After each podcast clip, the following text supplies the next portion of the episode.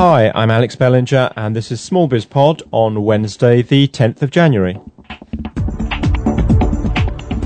Today's show focuses on uh, the enterprise culture in the UK and how we compare to the US.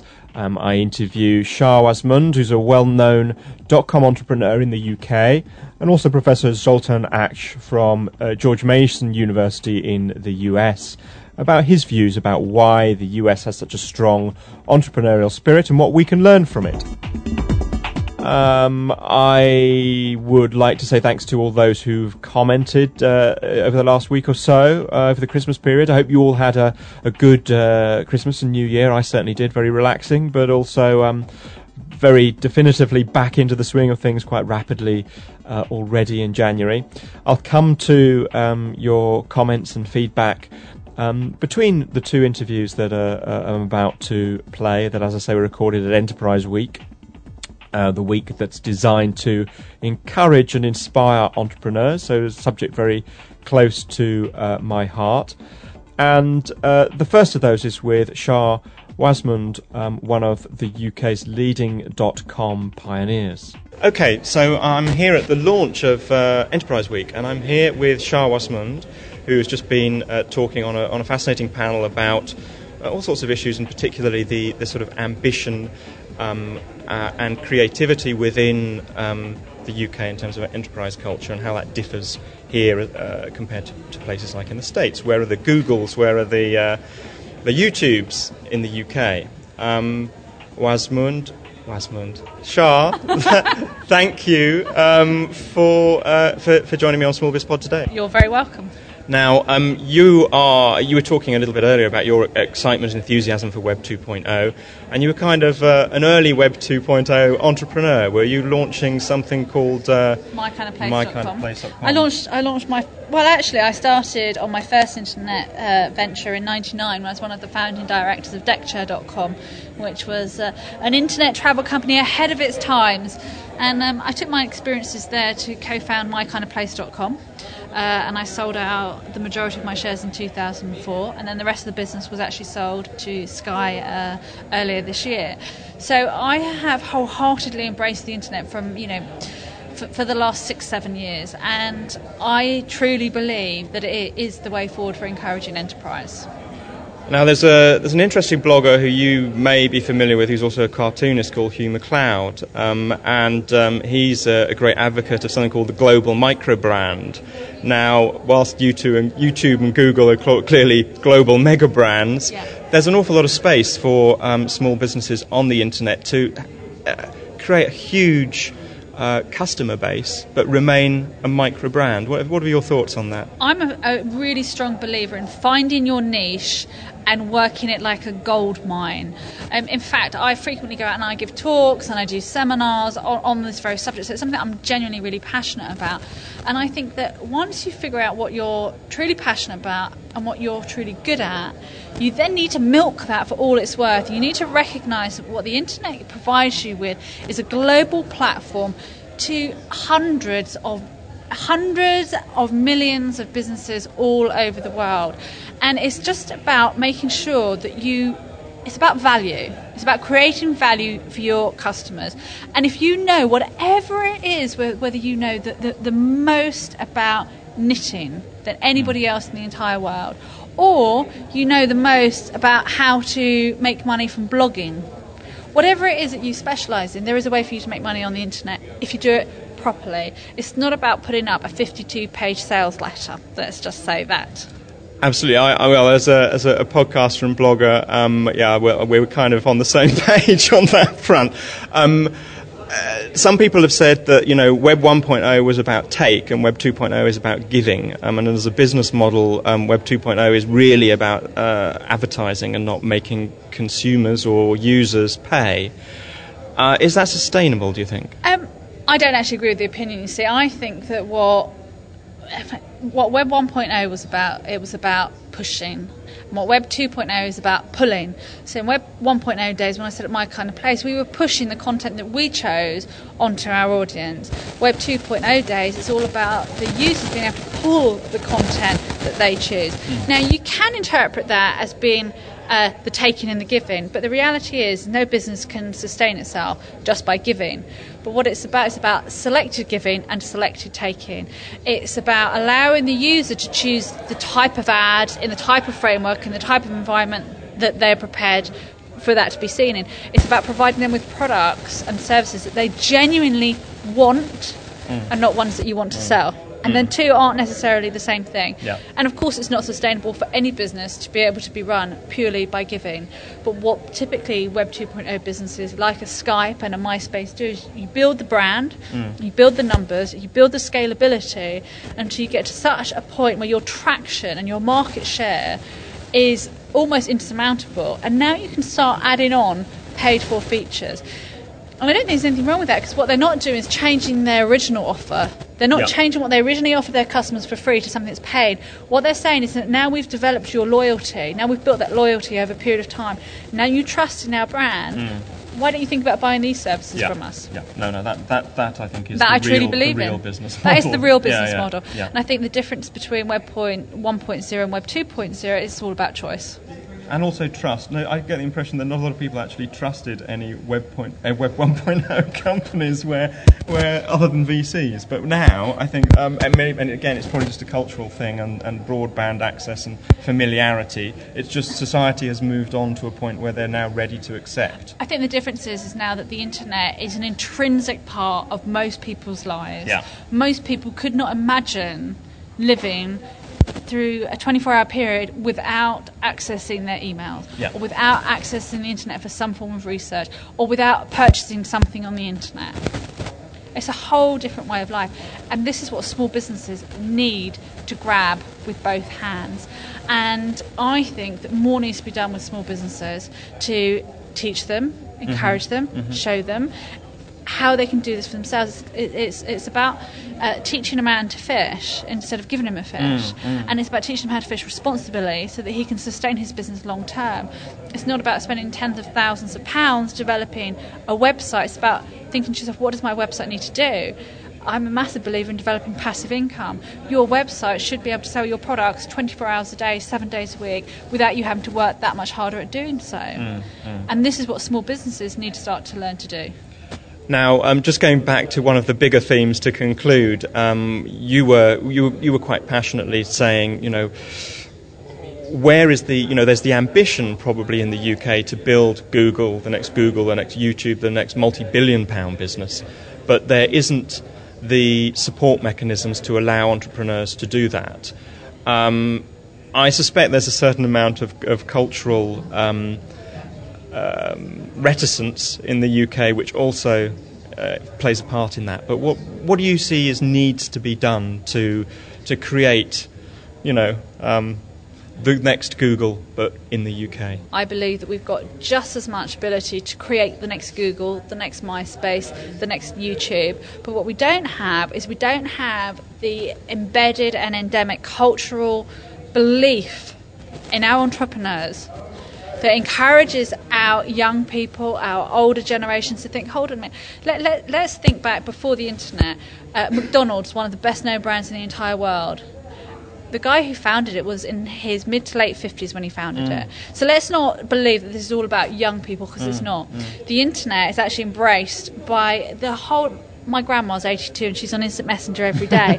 now, that may be because I've kind of influenced her somewhat. Yeah, but I think that the challenge that we really have as a country is twofold. It's one, the culture, which can take a long time to mm, change, mm. but it's also that our small business services are so far behind the curve instead of being ahead of the curve mm. that they do not provide small businesses with the services that they truly need at the point in time that they truly need them. And what are those services in your view? In my view, small business services, Business Link, should launch a uh, nationwide small business network, online platform, everything that Web 2.0 does, embracing how to videos on YouTube, embracing multimedia platforms so that you can come home at nine o'clock at night when you've got to do your tax return and you can click on a multimedia and you can learn step mm, by step mm, how to fill in mm, your tax return mm. and you can pause it and you can write it out and then you can see how to fire an employee we could go home, we could create this in a relatively yeah. short period of time.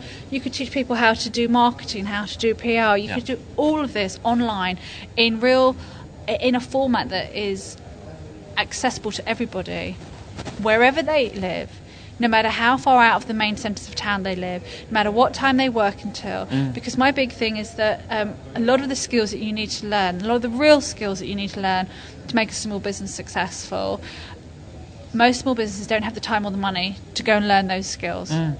And networking is a fabulous way to do it. Yeah. But you can do all these same things online. Yes, supplement it and support it offline.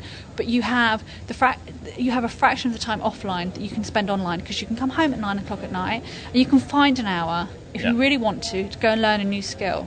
interesting insights there, I think, from from Shaa. Um, not only in terms of her uh, dot com experience, but in terms of uh, how she sees um, technology can help um, improve the entrepreneurial.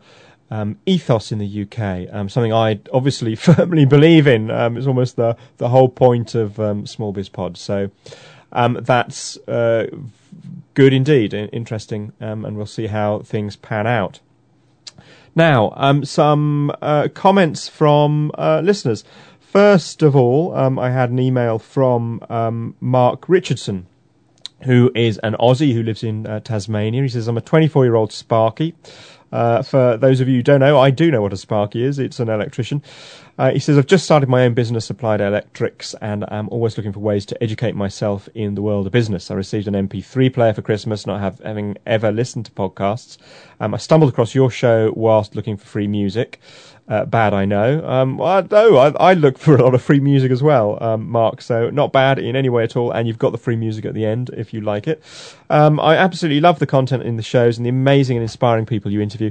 I'm pleased to report that my MP3 player is full of your shows with not a ripped off song in sight. My God, Small Biz Pod reduces internet piracy. Uh, there are so many benefits of this podcast. I'm well, that's good. Um, and I've been working my way through. Uh, Mark goes on to say uh, the last 36 episodes and eagerly await the next 50.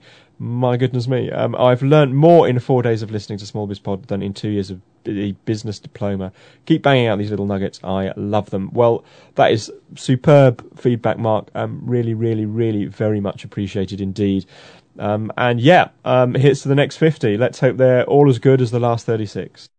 And I also had a comment from um, Karen Sprake. Now, Karen, who is a she, uh, the last time I uh, mentioned her on the show, I called her a he, and the time before that, uh, I suggested she was living in Alabama rather than in Exmouth, Devon. Um, so many apologies, Karen, and I hope uh, this time I've got all of your uh, credentials correct. Um, anyway, she writes to me and says, Thanks for the mention recently, and it's great to hear that Doug Smart's been in touch. Um, in terms of the listener with the binocular business, um, he could contact Chris Cardell in London. Just enter his name into the search engine and bingo a whole wealth of free marketing ideas. Most of them cost very little or, or as I say, are free. Um, so uh, she goes on to say, great podcast with Adam Hildreth of Crisp Thinking. Have a great 2007 and Happy New Year. P.S. The music is great, but the interviews are far more useful. Um, best wishes, Karen. Um, thank you very much, Karen. Um, really, really good to hear from you. I think I've got everything right this time. Apologies for getting it wrong before. And I hope you have a good 2007 as well. And then um, the Frapper map. Um, some of you won't have heard about the Frapper map for a while. Um, Frapper did a lot of weird things with this little map, and it was kind of didn't look very good and hard, was hard to find. Uh, we had about 160, 170 people um, stick their pin in a virtual map to say, you know, Small Biz Pod listeners to say, oh, uh, I'm listening and I'm here. And uh, anyway, the Frapper have sort of rejuvenated it a bit, and it's looking quite good. Again, um, there's a little um, link to it at the top of the Small Biz Pod uh, page on the right hand side. Um, and I think as a result of that, um, people are signing up again. And the first of those is um, Anders Dyer, who lives in Bristol uh, in the UK, who says, Fab show, don't stop. Um, and Anders runs a, a little business called Icon Republic. Um, so, yeah, thanks very much for Anders, Anders for being one of the one of the first for a little while to to, to sign on to the Frapper Mat. Go check it out. The other thing to check out if you're a blogger um, is something called My Blog Log, which uh, is quite interesting. If you if you take a, a look at the Small Biz Pod websites and scroll down a little bit uh, on the left hand side, you get these little uh, faces of people who uh, have uh, recently looked at your website. Um, they've got to be bloggers as well, but um, it's interesting to see um, those. Uh, fascinating to see who's looking at your, your blog at any one time. So any bloggers out there, take a look at that. Uh, mybloglog.com, I think. Anyway, I'll put link in the, a link in the show notes so you've got it there. And then um, finally, uh, to round off comments from the, the Christmas period, uh, I have had um, a comment on uh, one of the on the blog on the Small Biz Pod blog, um, which says, um, if I can find it, here we are. It says, um, Hi Alex, I really liked your last show. It's from uh, Jim Markham, um, and he goes on to say, I've even listened to the song for a change. Uh, regarding interview times, I would have liked a more in depth interview with uh, the young bloke on this show. That's Adam Hildreth. Um, I could have quite happily listened to 40 minutes of that as I found it very interesting. Uh, I was doing a, a, menial task at the time, so that might have affected my listening behaviour. Uh, I hope not. Anyway, I took look forward to hearing more in January, and I hope it comes good with a sponsor, um, as I know what a grind it can be to put a podcast together. I've just chucked the towel in on mine and cancelled my Libsyn subscription as I don't have enough time to do it. Well, uh, yeah, Jim, in Sweden, it is uh, quite hard work. Um, you'll you'll have heard already the sponsorship sorted, and um, yeah, I hope you have. Uh, uh, thanks for the feedback, and uh, uh I hope freeing up some time from podcasting allows your uh, business to flourish if if it isn't doing so already. good to hear from you. And that just about, I think, wraps up comments for um, today. So let's go back to some challenging views um, that Professor Zoltan Acs um, of the George Mason University in the US uh, has to say about why the UK as a society is, is perhaps not as entrepreneurially spirited as uh, the US. Um, Zoltan was uh, a, a, senior figure at the American um, uh, Small Business Association Administration. Uh, the U.S. Small Business Administration. Uh, he was their their senior economist, so he, he knows a thing or two about U.S. Um, small business and enterprise, um, and uh, is clearly a, a, subject that he um, studies academically too. So, um, be prepared to challenge, to be challenged. Uh, let me have your feedback on um, what do you think of his views. Professor Acs, welcome to uh, Small Biz Pod. Thank you very much. Pleasure to be here. Now, um, uh, the key question, I guess, is we there was a significant amount of discussion about ambition, entrepreneurial ambition. Why uh, is the US more ambitious entrepreneurially than the UK? Well, th- that's an interesting question, and, and there was a lot of um, discussion about that, and people threw out two sorts of statistics. One was that there appears to be more business startups in the U.S. And, and, and this is well known. There's about twice as many, um, depends how you measure it um, in the UK and also more than in Europe. And, and, then the second question that you're sort of interested in is are the people that actually start businesses more ambitious? So, in other words, instead of starting a hairdresser, are people interested in starting a chain of hairdressers? And, and I think the answer that, or that perception is correct. Um, people in the U.S when they start businesses, a lot of them are looking to start something that is either going to make them rich as opposed to give them a job, mm. or are going to create some change that is going to make the city, the state, the region, the country where they are different.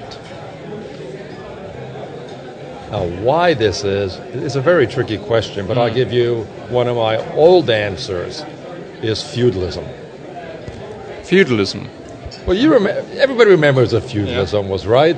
It was a social structure where people's station in life was given by birth. And remember, the U.S. as a country that was founded by sort of anti-feudalists. Mm. You know, and we mm. all know the stories about King George and this and that, and but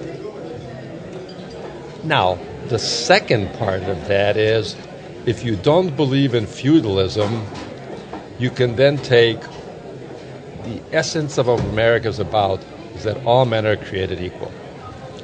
Now, what that really means is you're all equally free to go into business. And remember, in feudalism, you could only go into business if the king said it was okay. so it's the British class system that's the problem. Well, I think when I listened to Enterprise Week here today, people alluded to it in the background, mm. from the education system to the. It, now, I don't know enough about the British system to say that it's still there, it doesn't exist, it's still pervasive. Your listeners all know that better than I do, but it is there and exerts mm. an influence. Mm. Mm. And that doesn't exist in the US. Mm. And, and, so when people think about going into business, it, it comes from this cultural background that you can do things, you can create things, you can change things. And, so it's just there because this feudal shackle sort of is missing. And yet, um, uh, in terms of corporations, arguably the UK is punching well above its weight in terms of the number of large scale businesses that are dominating global markets. If you look at banking or you look at telecoms, um, the UK is the UK's or, or, or, groceries, you know, the likes of Tesco's and so on and so forth. Um, they're really powering ahead. Um, is the corporation more like a feudal society than um, within itself than, and hence that's what we're we're better at. Is the UK better at corporate life than it is at entrepreneurial life? Remember, the UK had a socialist system in sort of a cultural way, and it didn't really completely destroy the big business sector. Um, it flirted with it, whether it was nationalized or not, but it, it, it, it continued to exist as it did in many other countries. And the UK was always very good at penetrating global markets. Right? This was also has a very long history. And so if there is this British comparative advantage, it's sort of in managing these large businesses and sort of penetrating the global market. And so they're very good at that. So that, that's a very uniquely a unique British strength. Um, it's also an American strength, mm. and it's been around for a long time. Mm. But it's not about entrepreneurship. Mm. So, so in some sense, the large corporate sector does very well, mm. whether on the financial end with the city, bond trading, etc., or with supermarkets, in other large multinational companies because neither one of those depends on individual initiative. Mm. It depends on a corporate culture that's fed by the universities and people going into management. Entrepreneurship is about people. And, and the socialist culture had a, and maybe even the feudal culture had a much larger effect on individuals because what you're now trying to do is get people to move out of their station in life. And that's very difficult when all you've heard your whole life and then, your, and then the history of it is what your station in life is. And to me, that is, that is why Enterprise Week is so interesting because whether it's conscious or unconscious, I can see it as an attempt to get people to break out of their station in life. One final, final question. Um, the US clearly has a has a stronger entrepreneurial spirit, and you said earlier that um, you know, it is it is in essence based on you know everyone is is equal to to, to set up their own business. Um, you also mentioned earlier that um, that uh, uh, there is still quite a, a, a, power base of you know white male entrepreneurs. Um, how is the how has the US progressed in terms of um, equality for the, the, the, range of races and cultures that, that are continually entering the company, uh, the country rather? Do they have as much opportunity to, um, to become big businesses, um, starting from small scale, as the white middle class WASPs? Yeah. That's a very interesting question, and there's two answers to it people that have come to the U.S. with no money, with no education, with no contacts, with low level skills, most of them come to work. Because starting a business requires all of those. On the other hand, people that have come to the U.S. with skills, education, contacts, money, do very well as entrepreneurs. Um, something like 20% of the entrepreneurial companies in Silicon Valley were started by Indians. And if you really look, it's some of the large, successful American entrepreneurial companies, something like 10, 15% were started by immigrants. Mm. You have Andy Grove that started Intel. Um, he was a 1956 um, refugee from Hungary. Mm. Um, you have some of the other um, eBay. So the U.S. is very open um, to immigrants. And so to both native born and immigrants, the system of change and changing it is very receptive. Professor Acs, thank you very much. Thank you very much. Well, uh, an interesting uh, interview that one, and uh, this feudal idea is uh, an interesting argument. Uh, it's quite a hard one to counter. Perhaps we are in the UK still handicapped by our, our basic sort of feudal um, roots and past and history and so socialism and other elements that might be um, mitigating against us. Uh, independently setting up our own businesses that make our culture prefer the idea of going um, and working for um, larger businesses. Maybe a load of claptrap now. What do you think? What is your view? Uh, what is the view of uh, real UK entrepreneurs out there? Let me know what you think of Professor Acs's um, uh, uh, analysis. And if you're in the US, um, do you agree about how uh, entrepreneurially spirited the, the US is? Um, is it all about the the, the, the, the freedom of uh, of all men and women in the US? Is, is that uh, you know a huge spur uh, the, the, to the huge part of the culture that spurs on entrepreneurialism over there? and be interested to have your views. Um, as ever, you can leave a comment on the Small Biz Pod blog. Um, small, www.smallbizpod.co.uk. You can send me an email, alex at smallbizpod.co.uk. Haven't had any uh, audio feedback for a little while, so if you want to uh, record something, um, email it across to me then um, I'm always really, really very happy to um, play audio comments in the show. Equally, you can just Skype me, Alex smallbizpod, um, and leave a message on the answer machine, or call um, plus four four um, two zero eight one three three one six five six if uh, you'd like to uh, again leave a message on the answer machine, uh, your thoughts on the show, your reaction to uh, what you've heard and uh, I'll make sure that your comment is included in the show. So, um, uh, one final thank you this week to uh, Bibby. as you can tell, I'm really excited about them being involved, and it's not just the money. You know, it it really is does allow me um, to, as I say, cover my costs and to uh, hopefully produce some some more interviews more regularly and extend the, the content that I hope all of you will find useful. So, yep, thanks to Bibby. And back to uh, my music choice for this week. And in terms of music, uh, I wanted something upbeat, something that you know made us look to the future. It's the beginning of a new year. I think people are feeling positive. You should have your your plans and your ambitions sorted. If even if you're lying in the gutter, you should be looking at the stars, as Oscar Wilde once kind of said. Um, and so, for that reason, I've got a track here which is very upbeat. It's by um, an artist called Transient, and the track's called Head Full of Stars.